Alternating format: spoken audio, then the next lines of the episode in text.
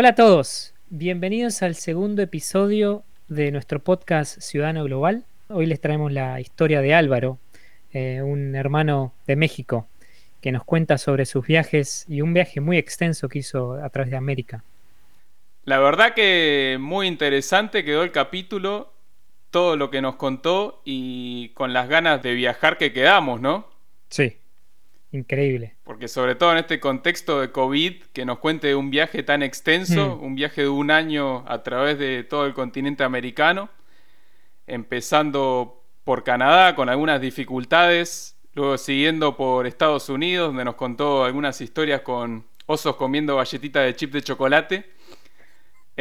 Su vuelo a Cuba, que bueno, fue ahí donde hizo un poquito de trampa en el concepto de no volar, pero también explicamos cómo entra igual adentro de la idea. Otros animales que se encontró como monos aulladores y jaguares en Guatemala. Y después cómo entró a Cartagena, a Colombia, por el mar, como un pirata.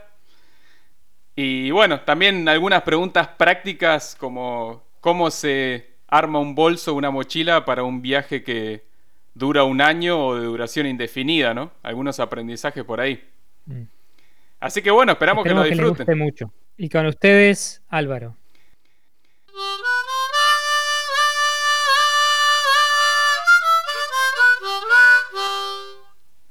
Bienvenido, Álvaro, a este segundo episodio de nuestro podcast Ciudadano Global. Veo que es un día gris tanto acá en Holanda como allá en Alemania, donde estás vos, en Colonia.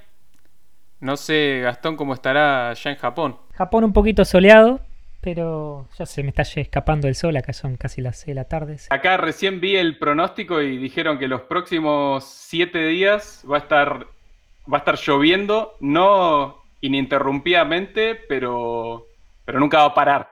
O sea, sí. Qué frío ese pronóstico. Hasta marzo. Bueno, como forma de introducción, por ahí planteábamos la idea de que podías decir vos, Álvaro, cómo nos conocimos. Que a Gastón lo estás conociendo directamente en esta misma llamada. Pero, un placer enorme. Pero que nosotros ya tenemos una pequeña historia previa. Si podés iniciar con eso y después ya nos podemos ir ubicando en el tema así del podcast que pensábamos en uno de tus 4 grandes viajes de los que nos contaste. Claro. Bueno, de entrada, muchas gracias por la invitación. Me da mucho gusto poder participar aquí en su proyecto. Ojalá sea interesante lo que podamos compartir. A Gastón, como comentas, pues un gusto conocerte de manera virtual, que ya es hoy en día más o menos lo normal, ¿no? Sí. Y Lisandro, pues con el máster, ¿no? ¿Cuándo empezamos con el máster? ¿Hace 3 años? 3 años ya, sí.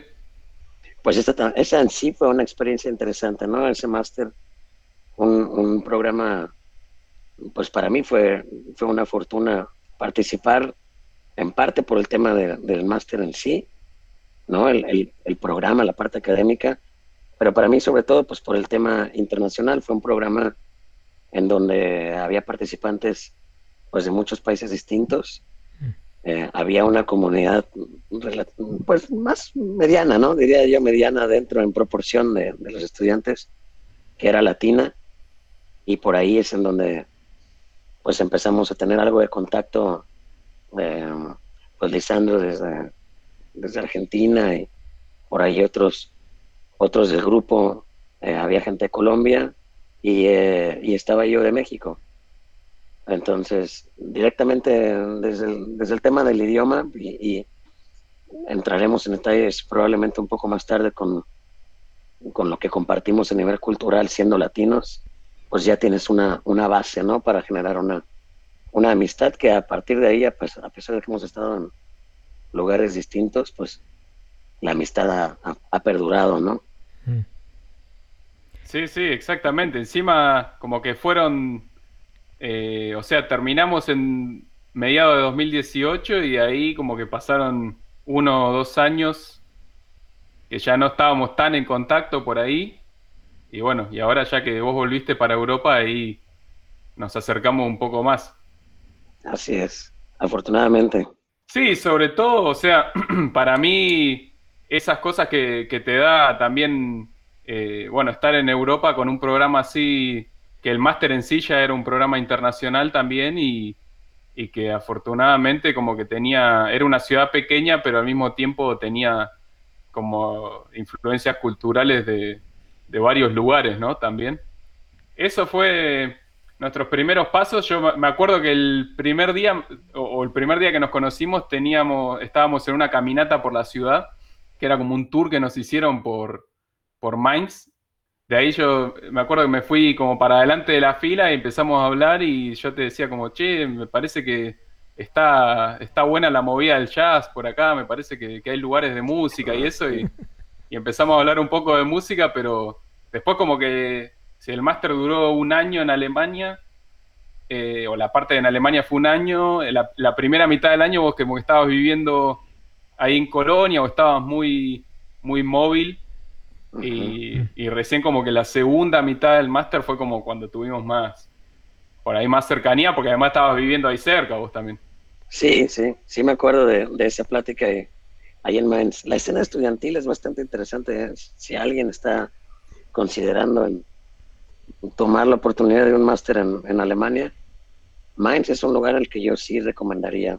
Interesante. La vibra estudiantil y la vida de las ciudades, pues es bastante dinámica, ¿no? Y ahí, por ejemplo, recuerdo que todos los lunes tenían grupos distintos de jazz, 3 o 4 en una noche, casi todos locales o de la zona, y qué bueno. Relativamente buenos. Jam session, sí. Digamos. Sí. La gente puede ir y tocar su instrumento y sí. Mira vos. ¿Cuál fue tu perspectiva o tu opinión, ¿no? Que Lisandro se te acercó y te empezó a hablar. ¿Qué opinión tuviste en el momento, viste, no? ¿Qué impresión quizás, no? Pues era al principio, ¿no? Realmente uno está a la expectativa. Yo iba llegando, tenía pues varios meses que no tenía la oportunidad de mantener una conversación en español. Mirá. Sí. O sea que fue un descanso. Fue un descanso totalmente. Tener ahí acceso a una comunidad latina hispanohablante para mí fue ya una ventaja. Y yo creo que también al principio pues uno se entrena, ¿no? A la mentalidad de estar abierto a la gente que vas a conocer, independientemente de los antecedentes o de dónde venga. Entonces creo que desde ahí fue de donde pues se formó una apertura para la amistad. Porque realmente ahí estábamos teniendo pláticas con todos, ¿no? Y eventualmente había grupitos también, en parte por el idioma, ¿no? O los antecedentes culturales. Pues creo que ya era importante tener los lazos, ¿no? Es parte de la intención del programa, tener los lazos a nivel internacional. Sí. Sí, para mí en sí también era como lo que estaba buscando, o sea... Yo estaba viendo por ahí en Argentina, como contaba la vez anterior, como que estaba viendo que estaba yendo ya un camino que, bueno, terminaste de estudiar, empezás a trabajar y como que el círculo de gente que vas a conocer va a ser como la gente relacionada al trabajo, pero como el trabajo pasa a ser la centralidad de lo que estás haciendo y después alrededor por ahí surge algo de gente y, bueno, alguna actividad social. En cambio, o sea, ese salto ahí a Alemania como que... volvés a abrir mucho el abanico de gente que podés llegar a conocer y las cosas que podés terminar haciendo. No sé si te acordás del compañero de Etiopía, Damtew. Claro. Yo me acuerdo de eso, claro. Como quedó muy grabado por el tema de la concepción del tiempo en sí que tenía, ¿no? Como muy loco. Diferente. Uy, si pueden recalcar eso, me parece muy interesante. Comenten un poquito de qué trataba su concepción del tiempo. Sí, o sea, bueno, imagínate que yo estaba en una fiesta, cada casa de estudiantes ahí en Mainz, que eso también es uno de los highlights de Mainz, por ahí que cada una de las casas de estudiantes tenía su bar, entonces yo estaba en una de esas casas de estudiantes en una fiesta a la noche, o sea, ya bastante entrada, no sé, serían 1 o 2 de la mañana, ya estábamos como diciendo, bueno, el domingo descanso. Y me lo encuentro a Damte o este compañero de Etiopía y me dice, bueno, mañana es mi cumpleaños y pasate tipo 9 de la mañana, o tipo 9 me dice él. Y yo digo, bueno, pero mirá que ya son las 2 de la mañana, digo, va a estar complicado llegar tan temprano. Y después me dice, no, bueno, a las 2. Y entonces yo digo que se iba a complicar, qué sé yo. Entonces al otro día me despierto, empiezo a preguntar, che, bueno, ¿quién va a ir al cumpleaños de Damtew, qué sé yo? Y dice, sí, no, igual es a las 2. Entonces fuimos a las 2 y le pregunto, che, pero entonces, ¿qué pasó? Ayer me decía a las 9, ahora es las 2. Y me dice, no, lo que pasa es que en Etiopía empezamos a contar el tiempo desde que sale el sol. A las 5 de la mañana iba a salir el sol y las 9 era 5 más 9, 14 y eran las 2 de la tarde. O sea que si empezaba a contar desde que salía el sol, la novena hora de sol eran las 2. Entonces ahí es como, bueno, eso por el lado de los días, pero también los años, ellos iban contando diferente, entonces van como 4 años atrasados, por la hora debe ser 2016. Sí, a mí se me hizo un concepto bien interesante y él, por ejemplo, estaba en mi clase, casi todos los días llegaba tarde, casi todos los días. Y además era un personaje, no teníamos muchos compañeros de África. Él también era mayor en relación a la media de los estudiantes. Y cuando llegaba, imagínate, ¿no? Media hora después de que la clase había empezado, que en Alemania, tú empiezas a las 9 y a las 9 empiezas. Imagínate. Entonces llegaba él, abría la puerta a las 10 y pues todo el mundo se reía, ¿no? Al principio no era tan importante, pero después de un mes que seguía llegando una hora tarde, todo el mundo se reía. Ya los profesores ya no hacían nada. Y en el momento en el que Lisandro me explicó, no, pues es que ya tienen otro concepto para medir el tiempo, dije yo, ¿cómo? Y también platiqué con él, me hizo la misma explicación, y yo en mi mente, sí, imagínate cómo se organizan, ¿no? Te vas de fiesta un día y al día siguiente te levantas a las 10 de la mañana de nosotros, sales, no sabes a qué hora salió el sol, le tienes que preguntar al vecino, ¿no? Oye, ¿qué hora es? ¿Qué año es? Sí. Ese tipo de experiencias y de contactos para mí vale muchísimo, ¿no? Y es una de las grandes ventajas de esa comunidad internacional. Che, pasemos a hablar de tu gran viaje, ¿no? A través de América. O sea, que por ahí nos podés comentar un detalle cómo pasaste desde Canadá a Perú sin tomar un vuelo. Sí, fue una experiencia muy interesante. Realmente hubo un vuelo, porque no hubo ninguna otra opción, pero fue a Cuba. Fue saliendo de México, de Cancún a La Habana, ida y de vuelta. Porque si no había otra manera, ¿no? Había... Sí. Pero en general la idea era evitar los aviones, recorrer por tierra y pues descubrir, ¿no? Descubrir América para mí era había una motivación, un antecedente muy grande anteriormente. Había tenido ya la oportunidad de ver una parte importante de Europa y me había dado cuenta, estando en Europa, que mucha gente... Primero te preguntan por México, ¿no? Y ya yo fui a México y ya estuviste en las pirámides y estuviste en tal lugar, claro, estuviste en tal lugar. Y uno como mexicano, primero me di cuenta que había muchas cosas que no conocía, ¿no? De mi propio país. Entonces, primero fue recorrer mi país. Y cuando llegué a un punto en donde dije, bueno, ya conozco México relativamente bien, me siento cómodo diciendo que conozco mi país, que México por ahí es un país bastante diverso, muy grande, hay mucho que ver. De hecho, México solo, el sur de México solo, de la Ciudad de México a Chiapas, me tomó 3 meses y medio. Uf. Y eso fue separado al viaje de América Latina. Después de recorrer esa parte mexicana, dije, bueno, me gustaría ver cuáles son los puntos en común, las similitudes que tenemos como latinos, ¿no? ¿Qué tanto varía la cultura? ¿En dónde están esos puntos en común? Y para mí pues fue tratar de conocer con un poco más de profundidad a nivel cultural y en estilo de vida, cómo nos parecemos, en qué nos parecemos, qué tanto nos parecemos.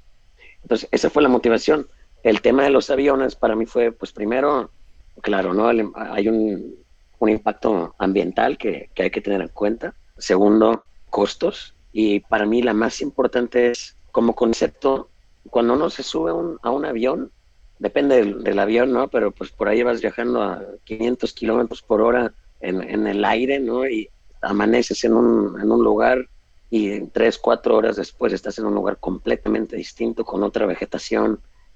Pues literalmente te transportas sin saber todo lo que hay en medio. ¿Cómo llegaste del punto A al punto B? Todo lo que pasó en medio, hay para mí puntos de conexión que hace que ese tramo sea mucho más lógico.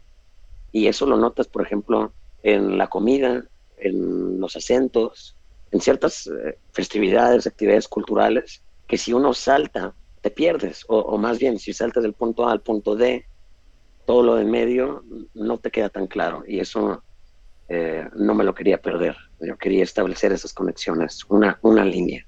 Bueno, podemos decir entonces que tu vuelo a Cuba era no solo importante, porque no hay nada en el medio, ¿no? Que no podrías haber disfrutado nada de ese trayecto, así que... Sí.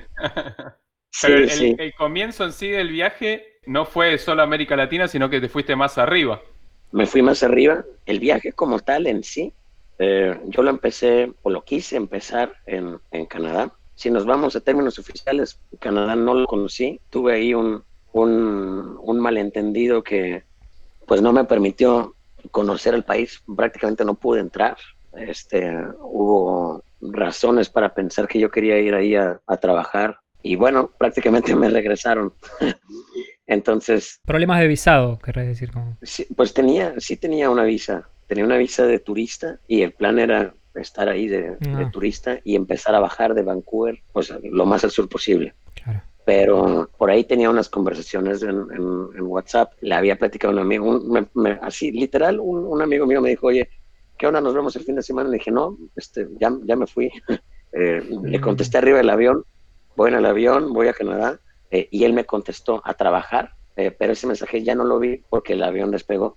Entonces, cuando llegué, se conectan y el primer mensaje que ven ahí es a trabajar. Entonces... Mira vos... Qué loco, sí. Igual que te puedan ver el celular, o sea, qué sé yo no me imaginaba, pero es bastante obvio que el elemento de evidencia es el celular. Sí, es por ahí una... No sé si lo siguen haciendo, eso fue hace varios años. Y también qué fuerte el control de frontera, ¿no? Que te miren los mensajes, ¿no? Que te hagan... Sí, también... Digo, realmente fue una situación bastante interesante porque el control como tal de frontera sí lo pasé. Me preguntaron a qué vienes, qué vas a hacer, bla, bla, bla, lo normal. Ya tenía mi maleta, mi mochila estaba a 20 metros de la puerta del aeropuerto. Le estaba mandando un audio a mi familia diciendo, oye, ya llegué a Canadá, está todo bien. Y ahí en la puerta un oficial me detiene, me pide los papeles, me dice, te voy a hacer un par de preguntas, por favor ven conmigo. Y me llevaron a un cuarto separado. Y ahí, a ver qué tienes de dispositivos, desbloqueame la tablet, desbloqueame el teléfono, se lo llevan, ¿no? Qué manera de arrancar un vuelo, ¿no? Un viaje. Sí, y por ahí hubo muchos temas, porque pues, yo cuando le comentaba, por ejemplo, a mi familia, me voy, ¿no? Fue un tema importante a nivel familiar y personal. Hubo muchos cuestionamientos, yo tenía un trabajo, una empresa, ¿no? Un trabajo estable, ¿no? Una empresa que habíamos arrancado de cero y fue un proceso de desapego y dejar todo atrás. Pues cuando mucha gente te dice que estás haciendo algo correcto, eventualmente te detienes a pensar, ¿no? ¿Será que sí me estoy equivocando? Y luego llego a Canadá y me regresan. Probablemente sí me esté equivocando. Sí, por ahí me tomó un tiempo. De hecho, regresé a la ciudad donde crecí, a la casa de mis papás, que en ese momento estaba sola. Mis papás ya no estaban viviendo ahí. Y fue un momento para mí en donde tuve que hacer un trabajo interno, ¿no? Volver a sincronizarme y volver a confirmarme a mí mismo que sí lo quería hacer. A pesar de lo que estaba sucediendo, de hecho, a Canadá ya no podía regresar. Me dijeron, no puedes volver a venir en un año. Y para mí fue, bueno, pues me voy lo más al norte que pueda, hasta donde ya no me guste, y de ahí empiezo a viajar. Entonces empecé en Estados Unidos, volé a San Francisco, subí lo más al norte posible, casi llegando a Seattle.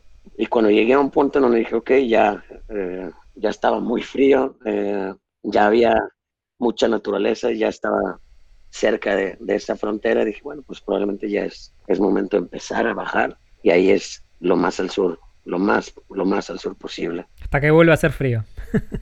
Exacto. Sí, por ahí no tenía tiempo, entonces dije, bueno, a lo mejor llego allá cuando es verano, a lo mejor no. Claro. Y así empezó el viaje, la parte de Centroamérica, pues digo, llegué hasta Cancún, de Cancún empezamos por Cuba, esa parte la hice con otros dos muy buenos amigos míos. En Cuba estuvimos 3 semanas, un país espectacular, muy interesante, muy rico culturalmente y también muy conmovedor. Estuvimos un tiempo en Habana. A mí personalmente Habana se me hace una ciudad también interesante, pero pues lamentablemente el turismo ya está causando ahí impactos que yo en lo personal no aprecio mucho. Mi lugar favorito en Cuba fue Santiago. Ahí llegamos, eventualmente terminamos sentados en una plaza. Ahí la gente sale con los instrumentos musicales y empiezan a tocar música en la plaza. Ah, qué bueno. Eventualmente llega un cuate con una botella de ron, luego llega otro cuate con cigarros.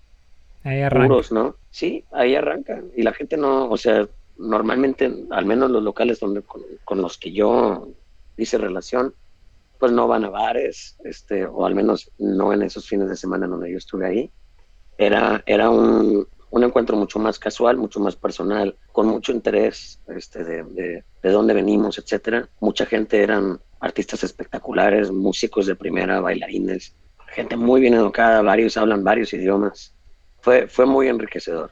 ¿Que ese es como el entretenimiento ahí de los fines de semana o era algo entre semana eso? Bueno, ahí realmente todos los días, casi todo el día hay gente en la calle. Es una dinámica diferente y a mí me daba mucho la impresión de que la gente estaba en la calle nada más para estar en la calle, o sea, no, sin una actividad específica, ¿no?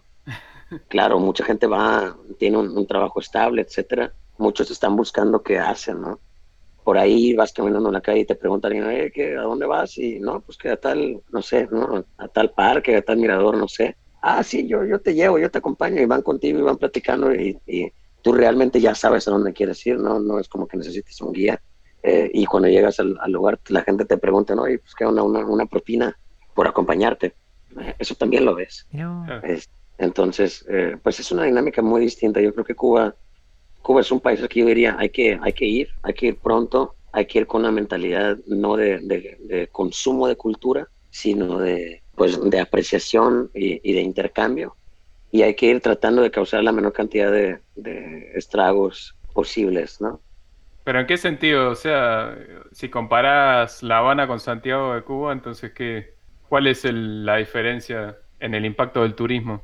¿Tiene menos huella turística Santiago o cuál? Sí, lo que pasa es que, bueno, yo cuando llegué ahí no lo tenía tan en mente, ¿no? Pero es bastante grande, nosotros, por ejemplo, en autobús, tomó toda la noche llegar de Habana a Santiago. Las playas, por ejemplo, el centro turístico es Varadero, que está relativamente cerca de La Habana, y hay por ahí algunas ciudades a la mitad de la isla, como Trinidad, que también son ciudades muy bonitas y que atraen mucho turista, pero en relación no hay tanta gente que baje más, ¿no? Y Santiago está prácticamente en la punta sur, entonces no hay tanta gente que llegue allá. A mí me interesó bastante conocer a estudiantes. Había gente de Francia, de Alemania, de América Latina que estaba estudiando ahí en Santiago por un año o la carrera completa. Entonces, para mí fue una ciudad mucho más auténtica, ¿no? Quién sabe, a lo mejor la gente después de escuchar este podcast van a ir todos a Santiago y ya no. Puede ser, ¿no? Pero al menos cuando yo estuve allá, que fue hace varios años, así fue, ¿no? Así que, bueno, mencionás ahí la autenticidad. Me acuerdo que cuando estuvimos ahí en Pai, que también comentamos en el episodio anterior, tuvimos una charla de varias horas sobre la autenticidad en el turismo. No sé si llegamos a una conclusión, pero, o sea, el trasfondo por ahí de la charla era que conocimos a un italiano, que también lo mencionamos en el episodio anterior, que él ya llevaba creo que algunas semanas, en Tailandia. Bueno, nosotros fuimos al bar que nos recomendaste de jazz, en Chiang Mai. Sí. Y después seguimos como buscando la movida del jazz cuando fuimos a Pai, cuando subimos hasta Pai. Y justamente este italiano lo que nos decía es que en algunos lugares de Asia, estos incluidos, los espectáculos de música ya estaban adaptados al público que los iba a ir a ver, sí, y que se volvían a repetir todas las semanas. No era que el espectáculo que nosotros estábamos viendo ahí no era ese espectáculo, era un espectáculo recurrente que ya estaba ensayado y que estaba como era una puesta en escena en sí para el turista. Y bueno, entonces, no sé, es como que empezamos a preguntarnos como, bueno, entonces, ¿cómo podemos llegar a una experiencia auténtica si esto está siendo repetido y está adaptado al gusto occidental, ¿no? O qué tan auténtica es esa experiencia, si es algo que está totalmente adaptado, como decís vos, y que en sí ocurre tantas veces que posiblemente ya están acostumbradas las bases de lo que se tiene que hacer. Claro. ¿Qué tan auténtico puede ser? Lo tuyo fue auténtico porque conociste personajes que están ahí por lo cultural, porque aprecian lo cultural y que además ponen en juego su propia culturalidad, ¿no? Hacer una especie de amalgama de lo que es Cuba en Santiago y de lo que pueden aportar ellos. Así que eso es algo muy auténtico en ese sentido.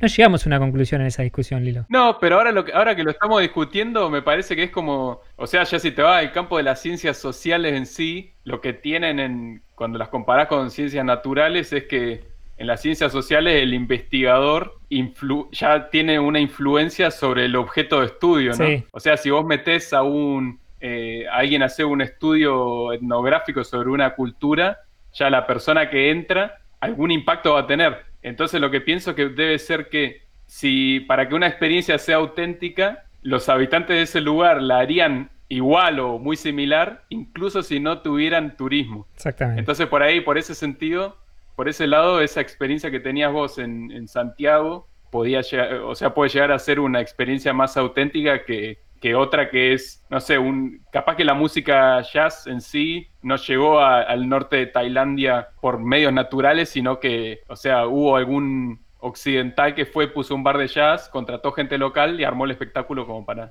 atraer al público, ¿no? Sí, es un tema bastante interesante. Yo creo que consumo como tal ya es un tema, ¿no?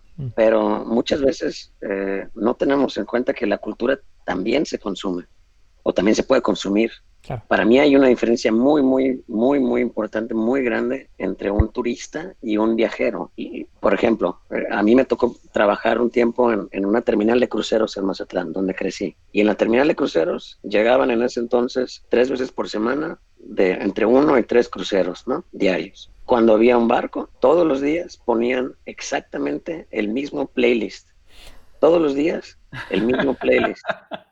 Y no había una canción en el playlist que fuera mexicana. Era puro rock en inglés, puro Guns N' Roses y así, ¿no? Era música que escucha la gente que llega en el crucero, que normalmente son norteamericanos, que es la música que escuchan en casa y pues que hasta cierto punto pues pueden conectarse, ¿no? Pueden familiarizarse. Ese para mí es un tema extremo, ¿no? Hay otra perspectiva que es, por ejemplo, en este bar de jazz en Chiang Mai, digo, el jazz como... ya no podemos nosotros evitar en nuestra realidad actual, no podemos evitar que una corriente musical llegue o no a cierta parte del mundo. Estamos todos conectados. No tenemos poder sobre eso, sí. Así es. O sea, hoy en día aquí escucho reggaetón en alemán. O sea, imagínate. No lo podemos parar. Digo, no es que lo quiera escuchar, hay que aclararlo. Pero se escucha en la calle. Y bueno, yo estoy seguro que así, por ejemplo, llegaron ciertas tendencias musicales a Chiang Mai, que ya en Tailandia pues ya es una ciudad importante, ¿no? Y para mí no se trata tanto de tratar de proteger a la ciudad o a la cultura local de que no tengan contacto con la música, sino que ellos puedan tomar la corriente musical y adaptarla con sus instrumentos, con su estilo de ritmo, con su idioma, que se apropien de eso. Eso para mí es un intercambio. Y además te entregan un producto nuevo, distinto, con el que ellos se pueden identificar. Es parte para mí de un intercambio que permite hasta cierto punto un progreso, en donde no hay realmente un consumo. Una apreciación hay. Así, exacto. Hay una apreciación y hay un intercambio, ¿no? Y esa es creo que la mentalidad que... para mí es muy importante mientras está uno viajando.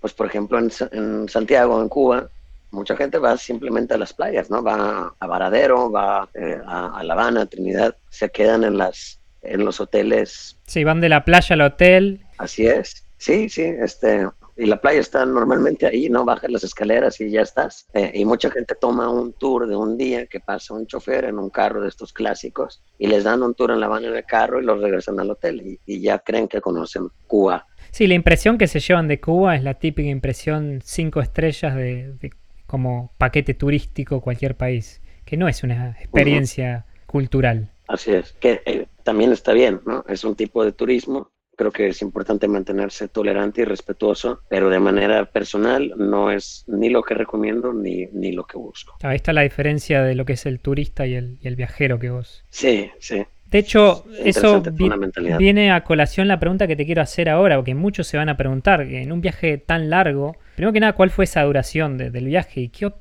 equipaje llevas, no? ¿Qué llevas en una mochila cuando vas por tanto tiempo? Sí, ese es un tema. Yo creo que ahí hay muchas lecciones también, incluso de desapego, ¿no? De aprender a vivir con lo que puedes y quieres cargar. Muy sabio eso. Sí, es un proceso, es bastante interesante, lo recomiendo completamente.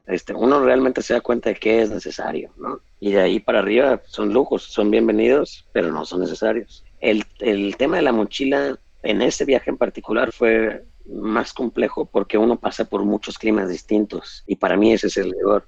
Ese viaje tomó más o menos un año, de principio a fin. Y bueno, yo ahí, por ejemplo, normalmente viajo con ropa interior para una semana, máximo 10 días, depende de dónde vaya. He conocido gente que viaja con 4, ¿no? 4 cambios de ropa interior y todos los días lava. Ya, pero no sabes cuándo vas a poder lavar, así que creo que una semana tiene más sentido. Sí, digo, son pros y contras, ¿no? Cargas menos ropa interior, pero hay que cargar un jabón. En muchos hostales, por ejemplo, ya ahí te dicen, ¿no? Oye, por favor, no laves tu ropa entera en el baño. Hay lavandería, ¿no? ¿En serio? Sí, ya hay letreros. ¿Y por qué será? Pues yo creo que primero por uso de agua y por el tiempo en la regadera. Sí. Claro. Además, no, tampoco está tan padre. Imagínate llegar al cuarto de un hostal que normalmente tampoco son lujosos y luego ves toda la ropa interior mojada de toda la gente que está durmiendo ahí. Sí, aparte sí. Que huele. Sí, sí. Nosotros creo que en el viaje a Tailandia el peor hostal que tuvimos fue el de Koh Tao, que bueno, ahí sí, habían hormigas en el cuarto, Pero tampoco era tan terrible. O sea, lo peor eran las hormigas, que había un locker donde podías poner cosas y se ve que alguien había puesto comidas o como yo. Claro. Y entonces ahí ya se había complicado. Para todo el cuarto, están todos lados esas hormigas. Sí, sí. Así que, pero bueno, lo que decías, el viaje de América vino después de tu experiencia de intercambio en Francia, ¿no? Creo que hiciste un intercambio cuando estabas en el colegio secundario. Sí, esa fue una experiencia muy, muy importante. Para mí fue casi, más o menos, ¿no? El inicio de esa afinidad por moverme. En donde yo crecí, pues tuve muchos amigos que estaban haciendo ese tipo de programas. Te vas un año y muchas veces llega alguien a tu casa, etcétera, con Rotarios o con Ciudades Hermanas, etcétera. Ya hay incluso organizaciones privadas que lo organizan. Y en algún momento mi mamá me lo propuso, así como, oye, ¿no te interesaría irte a algún otro lugar? Y yo, claro, y a partir de... Obviamente. Yo me acuerdo que estaba haciendo la maleta para irme, eventualmente funcionó, me iba a ir a Francia, y estaba armando la maleta y me dice mi mamá, no, me da miedo que ya no regreses. Y yo tenía 16, y yo todavía no, digo, ahorita lo veo hacia atrás y digo, chale, ¿no? Pero en ese momento le dije, bueno, si me gusta y encuentro una manera de quedarme, probablemente me quede. Ah, no le dijiste, no, quédate tranquilo. Sí, no, encima le digo, no, imagínate. Pobre de mi mamá. Tuvimos este momento con Lilo que nos contó en el episodio anterior, que básicamente él le consultó a sus viejos y la idea de quedarse con 16 años, y olvídate, eso no se da tan fácilmente. Pero me acuerdo también por mi lado, también vino por mi mamá, me acuerdo que estábamos caminando ahí en el río, en Neuquén, que Neuquén como está como fundada en la confluencia de dos ríos ahí, y estábamos caminando ahí por el balneario y ahí me dijeron, como me dijo mi mamá, creo, como, ¿querés irte de intercambio ya que tu hermana se fue a Francia? Y yo digo, bueno, sí, puede ser, pero bueno, un año sería mucho, me voy 6 meses, y al final a los 6 meses terminé alargando al año. Pero bueno, aunque sea a los dos, fue por el lado materno. No sé si... Sí. ¿Cuánto le debemos a las madres? Seguiremos investigando a ver si se cumple la regularidad. Sí, sería interesante. No sé, en el caso de tu hermano, bueno, el hermano de Gasti estuvo en Eslovenia también. Sí, se fue, no sé por qué lado habrá venido. Se fue por un año encima, porque él también tuvo la oportunidad, tenía una opción de ir a Inglaterra, pero por 6 meses. La otra opción era allá, un año, y obviamente prefirió el tiempo, ¿no? Porque después podés viajar, ¿no? Podés conocer muy cerca todo. Eso es algo que la gente por ahí no tiene en cuenta, que Europa la recorres muy rápido con trenes, pero ahora recorrer América es tan extensa, tan largo se hace ese viaje, sí, que no es como que estás en Europa y vas de Alemania a Holanda. Es algo totalmente alejado. El mapa te miente bastante la proporción que tiene realmente. Sí, además la conectividad. Por lo menos de Argentina yo creo que es más fácil incluso llegar, no sé, a España que llegar a Colombia. O sea, digo, en términos de precio debe ser... Así que... Pero bueno, vos decís que... el intercambio a Francia fue como el punto de inflexión en que empezaste a despegarte de México o te picó el bicho de empezar a viajar. O sea, que no viene por el lado de tu familia, o cómo se le habrá ocurrido a tu mamá como proponerte la experiencia en el exterior. Bueno, yo creo que ahí hubo probablemente dos factores importantes. El primero era que muchos de mis compañeros lo estaban haciendo, muchos de mis amigos cercanos lo estaban haciendo. No sé, probablemente es algo, una moda en Mazatlán, o al menos así lo era en ese entonces. Ojalá todavía lo sea. El otro factor es que mi bisabuelo, ahí te va, el papá de la mamá de mi mamá, él fue un aventurero, ¿no? Vivió casi hasta los 100, no recuerdo, 96, 98 años. Y yo de niño tuve la oportunidad de pasar algo de tiempo con él. Él todavía relativamente lúcido, ¿no? Él se fue de su casa a los 13. Se trepó al techo de un tren. Se fue a la Ciudad de México. Trabajó allá de joyero. Después ya no le gustó. Se fue a Veracruz, que es todavía uno de los puertos más importantes en México. Se subió a un barco. Qué increíble. Y recorrió, creo que de hecho vivió en Buenos Aires un tiempo. Recorrió el mundo, ¿no? Y eventualmente regresó a México, se casó, tuvo a mi abuela, etcétera, ¿no? Pero pues imagínate, yo de niño cuando él me platicaba, no, sí, que en tal lugar del mar, no sé qué, se ven unos peces que salen y vuelan, ¿no? Y yo de niño... Unos peces que salen y vuelan. Sí, el pez volador. Digo que no, es como que salga y vuele, ¿no? Pero pues... Claro, la imaginación a esa edad, me imagino también. Sí, sí. Y él tuvo un impacto importante en toda la familia, en las generaciones siguientes.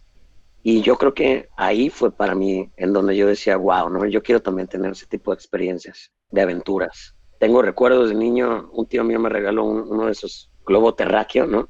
Y yo de niño pasaba horas viéndolo, hasta la fecha, ¿eh? Aquí tenemos un mapa en el departamento, y paso una buena parte del tiempo que nada más lo veo, y veo en dónde están las ciudades, y me imagino qué comen ahí, cómo viven, y eso es algo que he tenido desde niño. Entonces cuando mi mamá llega y me dice, oye, ¿no te quieres ir a otro lado? Claro, por supuesto. Era lo que me faltaba, ¿no? Claro, faltaba el empujoncito nomás. Sí. Así es. Volviendo al viaje por el continente americano, nos contabas que fuiste para Cuba y de ahí ya seguiste para el sur. Pero retomando la parte en Estados Unidos, ¿qué es lo que te quedó de esa parte del viaje? Mira, a mí lo que ahí más me quedó fue el contacto con la naturaleza. Yo ahí logré, pues uno piensa que quiere tener un contacto con la naturaleza y va a un parque nacional, ¿no? Ya no vivimos como tal entre árboles. Y bueno, también gozamos con un estándar de comunidad importante, pero creo que es importante también retomar esa relación con conciencia, ¿no? De que somos parte de la naturaleza, de nuestras acciones tienen impacto a nivel mundial, y ahí realmente es que la naturaleza en Estados Unidos, la verdad, hay que decirlo, es espectacular, en todos lados es espectacular, pero en Estados Unidos pasé un buen tiempo acampando, más de un mes, y acampando en lugares muy remotos. Acampando, por ejemplo, en las zonas en donde están los redwoods, que son árboles rojizos, muy grandes, muy viejos, o los secuoyas, que son los árboles más altos del mundo, y ahí uno camina y se siente... He visto fotos de eso, son masivos, son...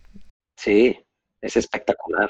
Te sientes realmente como una hormiga, así, lo ves y estás viendo y necesitas, o sea, son árboles de tamaños de edificios, es increíble. Entonces, el dejarte asombrar y el generar una relación más íntima con la naturaleza es, para mí, el conocimiento más importante de haber pasado el tiempo en Estados Unidos. Ahí tuvimos experiencias. Por ejemplo, hubo unas noches que armamos una cocina, ¿no? A la intemperie, al aire libre, también en tiendas. Por ahí alguien dejó unas galletas tipo Chips Ahoy con chocolate, ¿no? Y una noche se empezaron a meter los osos, una mamá oso con dos ositos, destruyeron la cocina, el refri estaba deshecho y solo se comieron el chocolate. Mira. Solo se comieron el chocolate. Y a partir de esto regresaban cada 3 o 4 horas. Imagínate, ¿no? La vida de un oso, ¿no? Cualquier, pues, con la dieta usual de un oso, y luego llegas y te comes esa bomba de azúcar y chocolate, jamás en tu vida lo habías probado, nunca lo vas a olvidar. Y el saber, ¿no? Que a 15 metros, en cualquier momento, hay osos. Es también una experiencia interesante, ¿no? Es parte para mí de este contacto. No hay necesidad tampoco de tener miedo, no son necesariamente agresivos. Entonces, ese tipo de experiencias para mí es lo que más me marcó de estar allá. Y bueno, sí, después México y Cuba, regresamos a México y empezamos a bajar. Empezamos por Belice. Ahí entra, bueno, regresando a tu pregunta, Gastón, sobre la mochila. Cuando yo salí con 14 kilos. Tenía una toalla delgada de playa, una toalla de esas como de gimnasio de las grandes, ¿no? De nadadores, pues, para bañarme, lo que necesitas para la regadera, ¿no? Cambios de ropa, suéteres impermeable, etcétera. Cuando terminé el viaje tenía 7 kilos. Hoy en día lo ideal para mí son 7. 7 kilos. Entre 7 y 8. Sí, para mí me encanta. Puedes normalmente viajar con eso como equipaje de mano. Entonces, si tienes que volar, el vuelo es mucho más barato y es una cantidad que puedes cargar cómodamente, ¿no? Puedes caminar en la calle, hacer tu hike o pedir un ride, etcétera. Sí. Y no estás abrumado por el peso de la mochila. Esto sea una semana o sean 6 meses, 7 kilos. Sí, así es. ¿De cuántos litros es la mochila esa que estamos hablando ahora? Yo normalmente tenía una, cuando salí, de 45 o 45 litros. La de hoy creo que es de 35 o 37. Te vas achicando. Sí, porque para mí la mochila que hoy uso tiene la medida máxima de equipaje de mano en las aerolíneas más baratas. Eso es lo mejor. Ese fue mi criterio. Uh-huh. Sí, yo me metí a Ryanair, okay, ¿cuál es la aerolínea que son más duros con eso? Ryanair, ¿no? Al menos acá en Europa. Medidas máximas, y con esas medidas fui y me busqué una mochila. Y cuando voy a lugares muy fríos, ya sea que la chamarra me la pongo, o esta mochila, por ejemplo, a mí me encanta porque puedo doblar la chamarra y ponerla, atarla en la parte de abajo. Tiene unos como cinchos que, pues, en el avión, pues, te la quitas para que tenga la medida y listo, ¿no? Por ahí vamos a poner en las notas del programa después el link para la mochila, ¿no? Yo me quedé curioso qué mochila es. Yo estoy buscando algo como de un buen tamaño también. Pues mira, la mochila, las cosas en las que se fija uno, ¿no? Pero para mí la mochila es muy importante. Sí. Claro. Y tengo ahí el criterio importante es ese de la medida y que se abra completa hacia un lado. Sí, claro. Porque hay unas que nada más las abres de arriba y de arriba estás buscando algo y tienes que sacar todo, ¿no? Y te pierdes la mitad de tu viaje, estás empacando. Bueno, y el 50% se diferencia, porque ahora ya escuché que últimamente te pasaste al Kindle. Así que supongo que una parte de esa diferencia van a ser libros de ahora en adelante, pero de 14 a 7 kilos, ¿cuál fue la diferencia esa? Bueno, cuando salí tenía más de una chamarra. Creo que tenía 2 o 3. Las dejé. Tenía más camisetas de las que necesitaba. También las dejé. La toalla de playa la dejé. Realmente no necesitas una toalla. Bueno, yo no necesito una toalla de playa. Yo me siento a gusto en la arena. La dejé. También traía más pares de calcetines y de ropa interior de los que necesitaba. Todo lo fui dejando. Claro. ¿Y qué cantidad de zapatillas, no? ¿O? Eso también es muy importante. Yo viajo con un par de sandalias y un par de tenis. Nada más uno. Los tenis, igual que la mochila, busco unos tenis que se pueden adaptar a cualquier tipo de clima. A mí me gusta mucho aventarme caminatas largas de varios días durante los viajes, también para ver la naturaleza local. Entonces, para mí es importante que los tenis sean adecuados para caminatas largas, que tengan soporte en el tobillo, en el talón, que sean impermeables. Para mí es importante también, por ejemplo, ahí en ese viaje latinoamericano, piensa nada más en Guatemala o nada más en Colombia, que en una parte del país es completamente tropical y llueve todos los días, y otra parte del país hay, no sé, hay un volcán ahí en medio, en Colombia, las montañas, y la temperatura es relativamente fría, ¿no? Entonces, algo térmico para mí es importante y repelente al agua, nada más. Bueno, ya que tocaste el tema de Centroamérica y el norte de Sudamérica, de ahí, bueno, seguiste por Belice, entonces, de la parte de Centroamérica, entonces, ¿qué rescatás? O si nos querés contar un poco de alguno de esos países que visitaste ahí al medio. ¿Cómo hiciste el cruce también? Bueno, ese fue muy interesante, al menos en México o en mi círculo social en ese entonces no nos llega mucha información de Centroamérica, y mi opinión ahorita es que a mucha gente tampoco le interesa mucho, lamentablemente, porque son países muy interesantes. Empezamos en Belice. A mí me encantó, tiene unas playas espectaculares, de verdad uno se siente en el paraíso, y te lo digo conociendo el Caribe mexicano. Cuando uno va a Belice, que está un par de horas abajo, es espectacular, es otro tono de agua, es otro tipo de arena, y es otra cultura muy diferente. Tienen a nivel histórico, ¿no?, mucha influencia de Inglaterra, una comunidad afroamericana mucho mayor.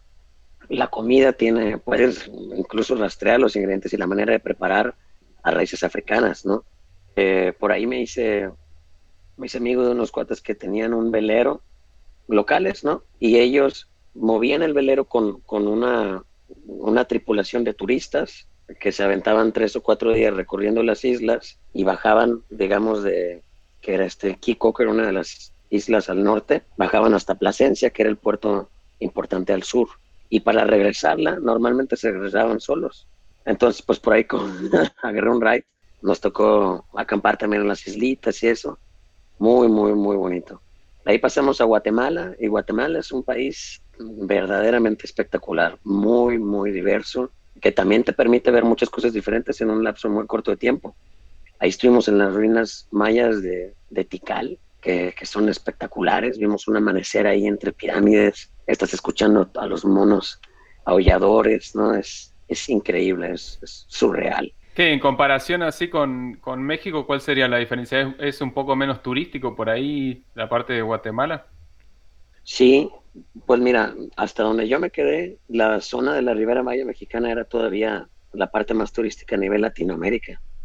No sé si hoy en día sea lo mismo, pero pues esa es la información con la que yo me quedé.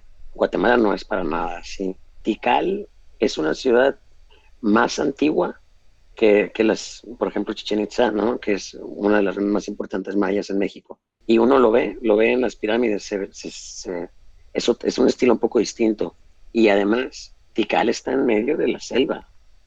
No es como Chichen Itzá, que uno llega en el autobús y tienen ahí su estacionamiento atrás, etcétera. En Tikal, los árboles, las lianas, etcétera, están entre las pirámides. Claro, tenés que adentrar en la selva para conocer ese... Sí, y está muy bien conservado, tienen sus veredas, te entregan mapas, es muy seguro. En Centroamérica yo estaba viajando con mi hamaca, una hamaca así pues para acampar, ¿no?, que tiene un mosquitero arriba integrado a la hamaca, y ahí yo, por ejemplo, logramos tener un contacto que nos dejó dormir, digamos, ya estás adentro del parque, pero no entre las pirámides. A la intemperie. Y este cuate rentaba hamacas, ¿no? Entonces le dije, oye, pues déjame montarla y pues hacemos ahí un arreglo, ¿no? ¿Se duerme bien en una hamaca de ese estilo? Sí, hay que acostumbrarse, pero sí. Con el mosquitero ya está.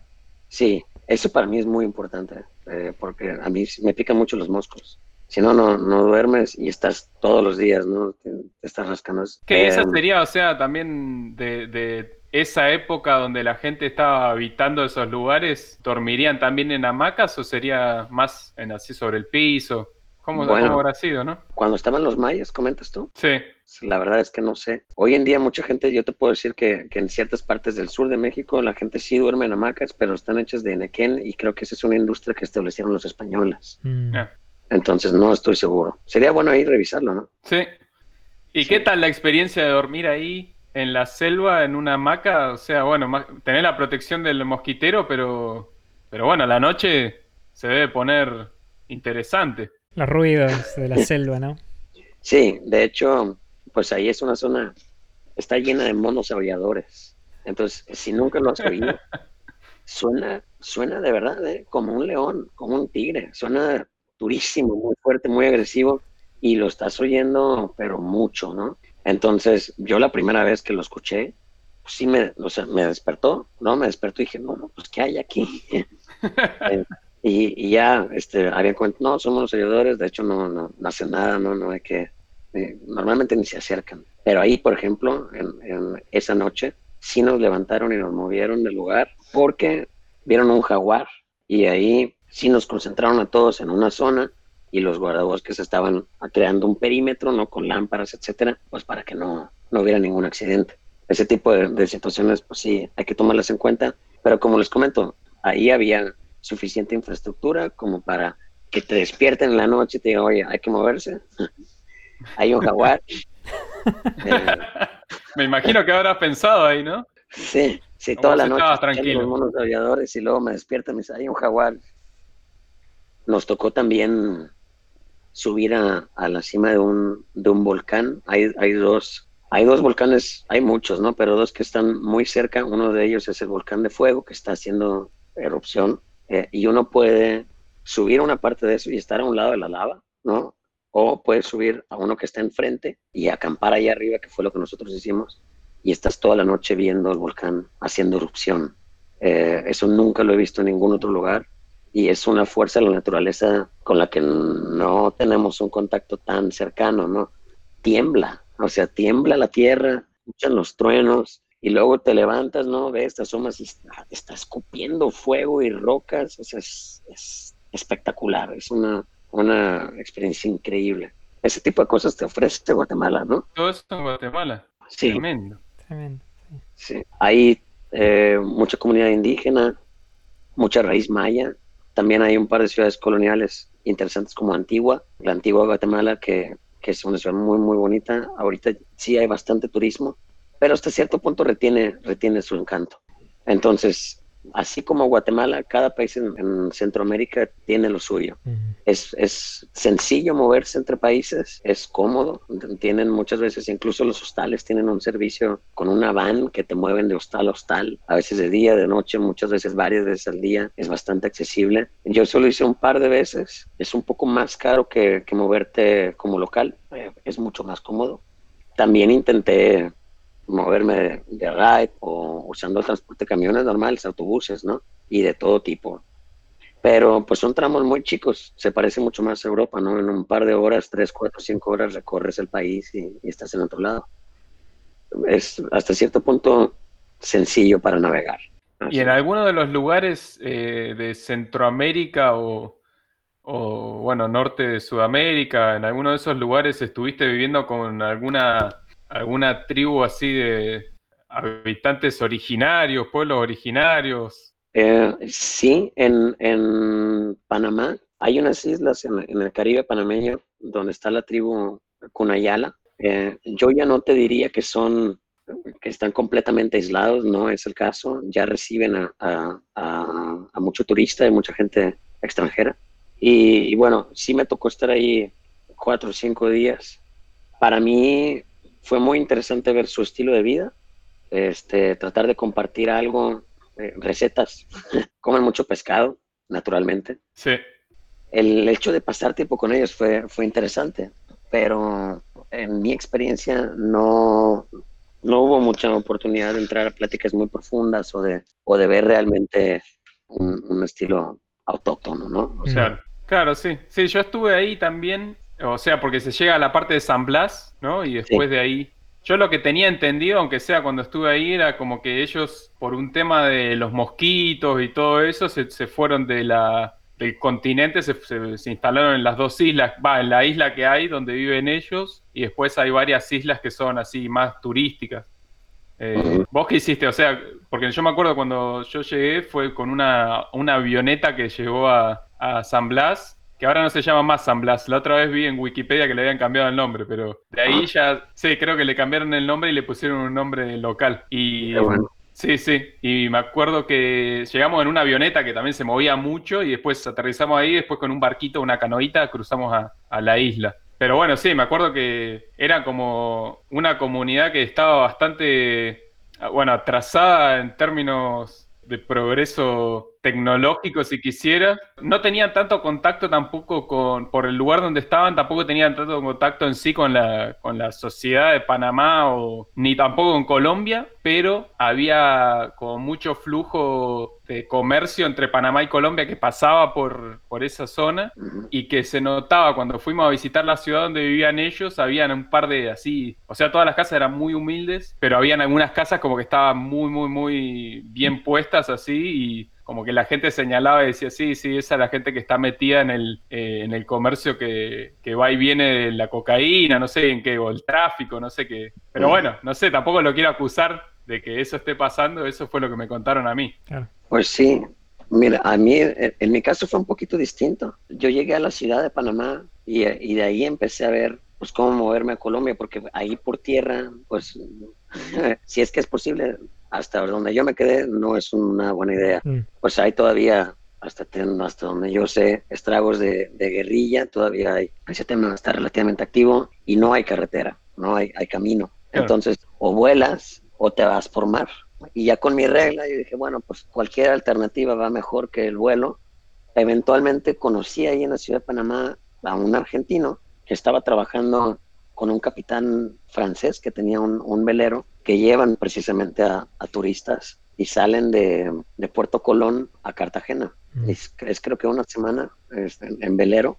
Les acababa de renunciar un cuate que era el único que hablaba español y francés. Y platicando le dije, oye, pues yo quiero llegar a Cartagena y hablo francés y hablo español. Trabajo gratis, nomás llévame. Y sí, me contactó con el capitán, platiqué con él y me dice, bueno, pues vamos.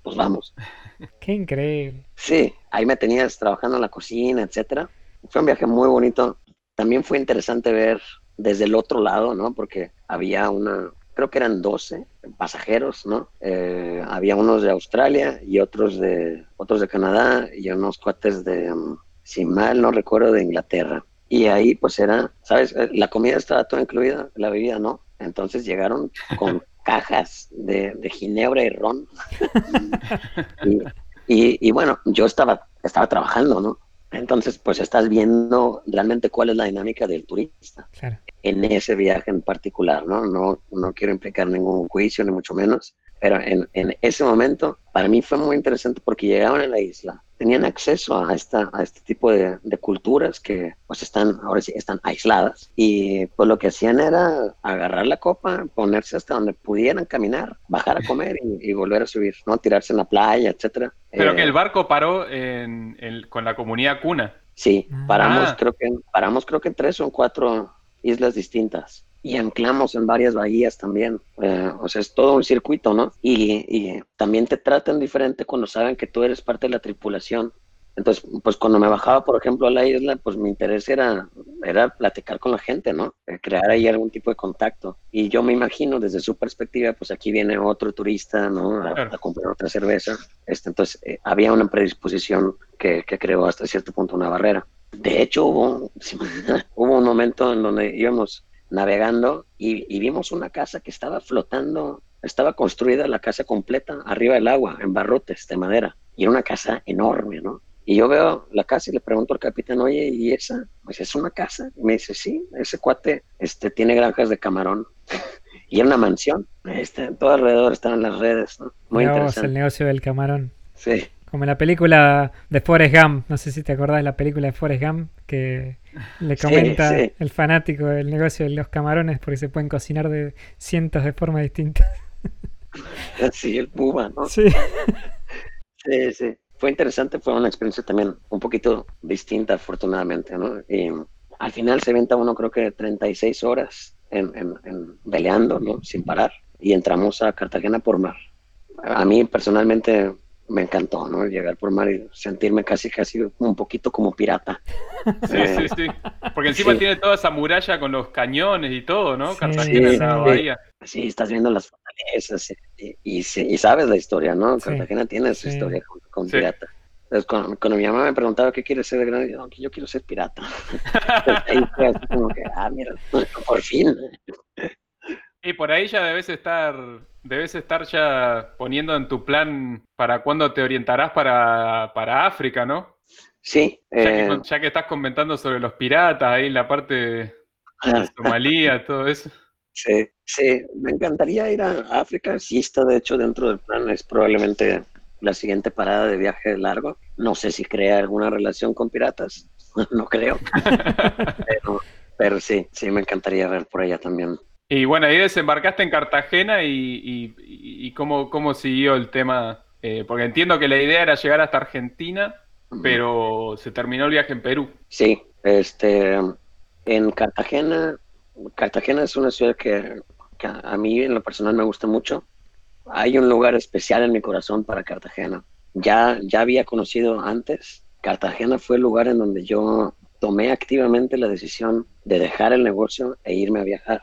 Entonces, para mí era importante tomarme un tiempo ahí para recapitular un poquito y tener plena conciencia de que pues estaba viviendo lo que me había propuesto. Claro, sí. Además, es una ciudad muy bonita, ¿no? Tiene mucha historia, la gente es muy amable, a mí me encanta.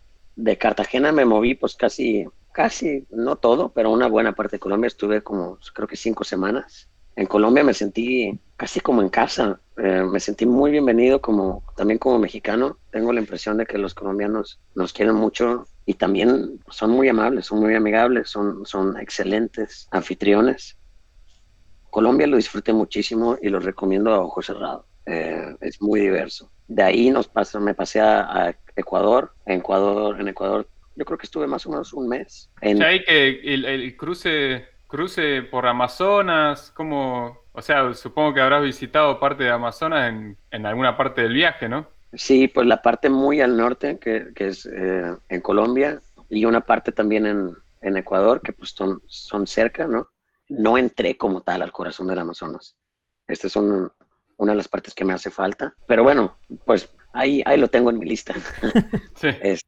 El cruce, lo que pasa es que en Colombia entramos, como te digo, por Cartagena, Caribe, primero pasamos a las ciudades coloniales, Barichara, Villa de Leyva, Bogotá, y luego Medellín, y de ahí por la parte de arriba, donde está el eje cafetalero, etcétera, que también es muy, muy bonito, y pasamos a Ecuador después del santuario de Santa María de las Lajas, que es una iglesia también en la montaña.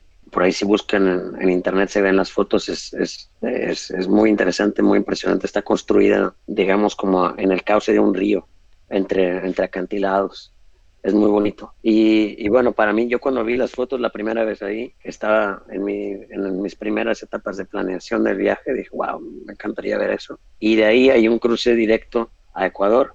No recuerdo exactamente el nombre de la ciudad en Ecuador, pero recuerdo que está uno de los volcanes más importantes del país, y yo pues tenía ahí la idea de subirlo. Entonces esa fue la ruta. Hicimos ese trek, ahí en esa ciudad estuvimos, hay que aclimatarse, etcétera. Entonces no sé, 4 o 5 días, luego volvimos a bajar a la punta del Amazonas Sur en Baños, bueno, Quito también. Yo estaba pensando en ir a la playa ahí en Ecuador porque me gustan mucho los deportes acuáticos, pero revisé y en ese momento no había nada de olas.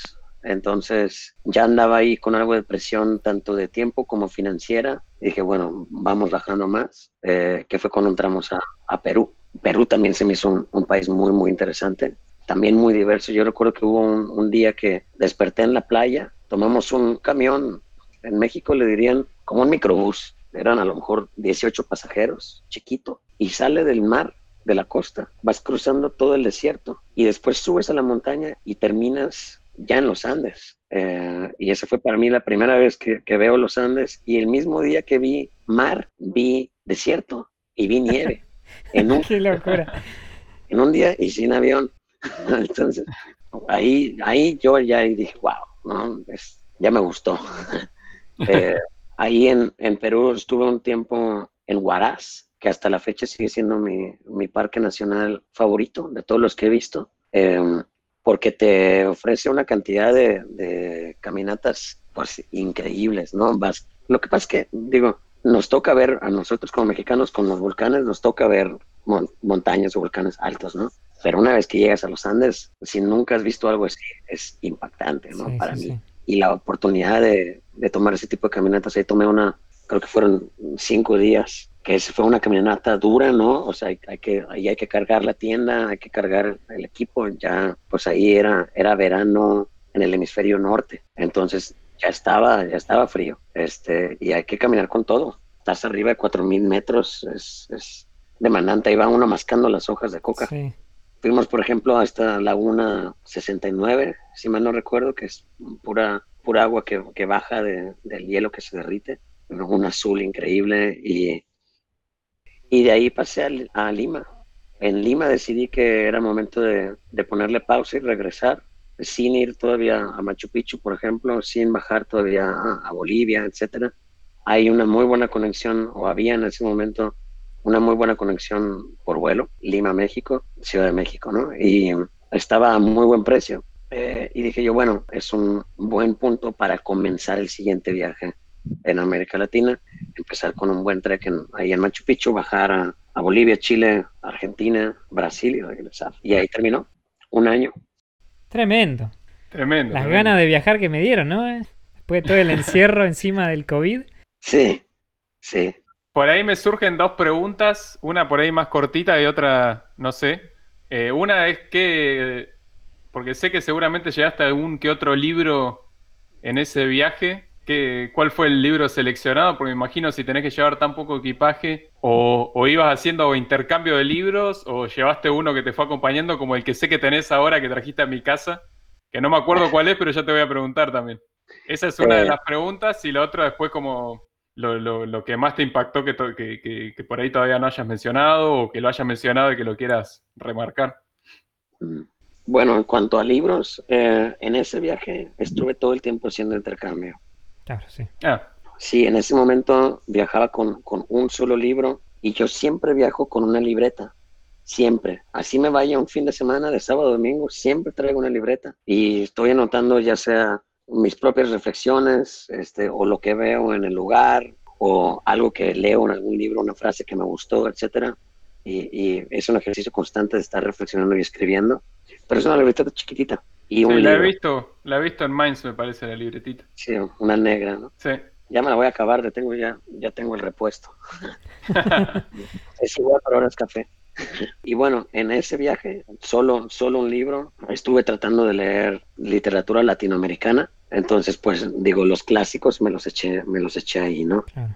Después de eso, la verdad es que en el viaje, por ejemplo, en el sureste asiático, yo ya tenía interés en libros un poquito más raros, o que uno no encuentra tan fácilmente. Y no sé si ustedes, por ejemplo, notaron ahí en Chiang Mai, hay muchas librerías de libros usados. Eso es muy bueno en Chiang Mai. Sí. A mí me compré el de uno de economía budista. Ajá. Libros raros que hay, eso es increíble la cantidad de... Muy bueno. Sí. Y más, me quedé con muchas ganas de comprarme un par de libros más, pero por el tema del equipaje no quise cargarme demasiado. Pero había uno justamente sobre... Viste que ahí en Tailandia está como todo el tema de los bares... con las mujeres que bueno, es como un tipo de prostitución, pero además como que hay gente de Occidente, hombres grandes por ahí que van y ya como que por ahí se quedan, o es su pareja estable, es una chica ahí que es bastante más joven, y había todo un libro que trataba de ese tema, y era en base a cartas que se escribían entre los hombres de Occidente y las mujeres de Tailandia. Y eran como cartas de amor así entre esos dos grupos así, y historias basadas en eso. Quedó pendiente ese libro. Sí. Cerremos con lo que más te impactó del viaje, como síntesis. Capaz una experiencia o alguna persona que te haya marcado, lo que quieras sumar. Creo que especificar así tal cual una... Porque experiencias como las que les he comentado, hay muchas, ¿no? Ese tema con los osos o el jaguar, o imagínate, ¿no? Veleando toda la noche en el Caribe y ver las estrellas ahí, por ejemplo, ya ves otro tipo de constelaciones, ya te estás acercando al Ecuador, y alguien que nunca ha ido al hemisferio sur o viceversa, ves otro tipo de estrellas. Son tantos detalles Es tanta gente que es difícil poner a una sola persona. ¿Hay alguien que hayas conocido en el viaje con los que hayas quedado en contacto posteriormente? Sí, mucha gente internacional, mucha gente que también tiene un estilo de vida similar al mío, o gente que vive ahí también. Creo que eso es la única razón para la que uso Facebook, para estar en contacto con la gente que voy conociendo. Yo creo que si fuera a escoger lo que más me ha impactado es internalizar el conocimiento de que la cultura latina es para mí ya una macrocultura, y eso antes no lo tenía claro, no lo tenía en mente. Creo que es mi opinión personal que el mexicano promedio voltea a ver Estados Unidos, voltea a ver Europa, y sí tiene ahí como como una relación con América Latina, como un primo, ¿no? Un primo lejano que ves ahí de vez en cuando. Pero no tenemos, o yo al menos no tenía tan claro los cercanos que somos. A nivel histórico, a nivel cultural, compartimos tantas cosas que es realmente una macrocultura. A nivel latino, creo que es muy importante. Hay otro tipo de, pues el europeo, claro, ¿no? Se identifica como alemán, francés, holandés, español, como sea, pero también como europeo.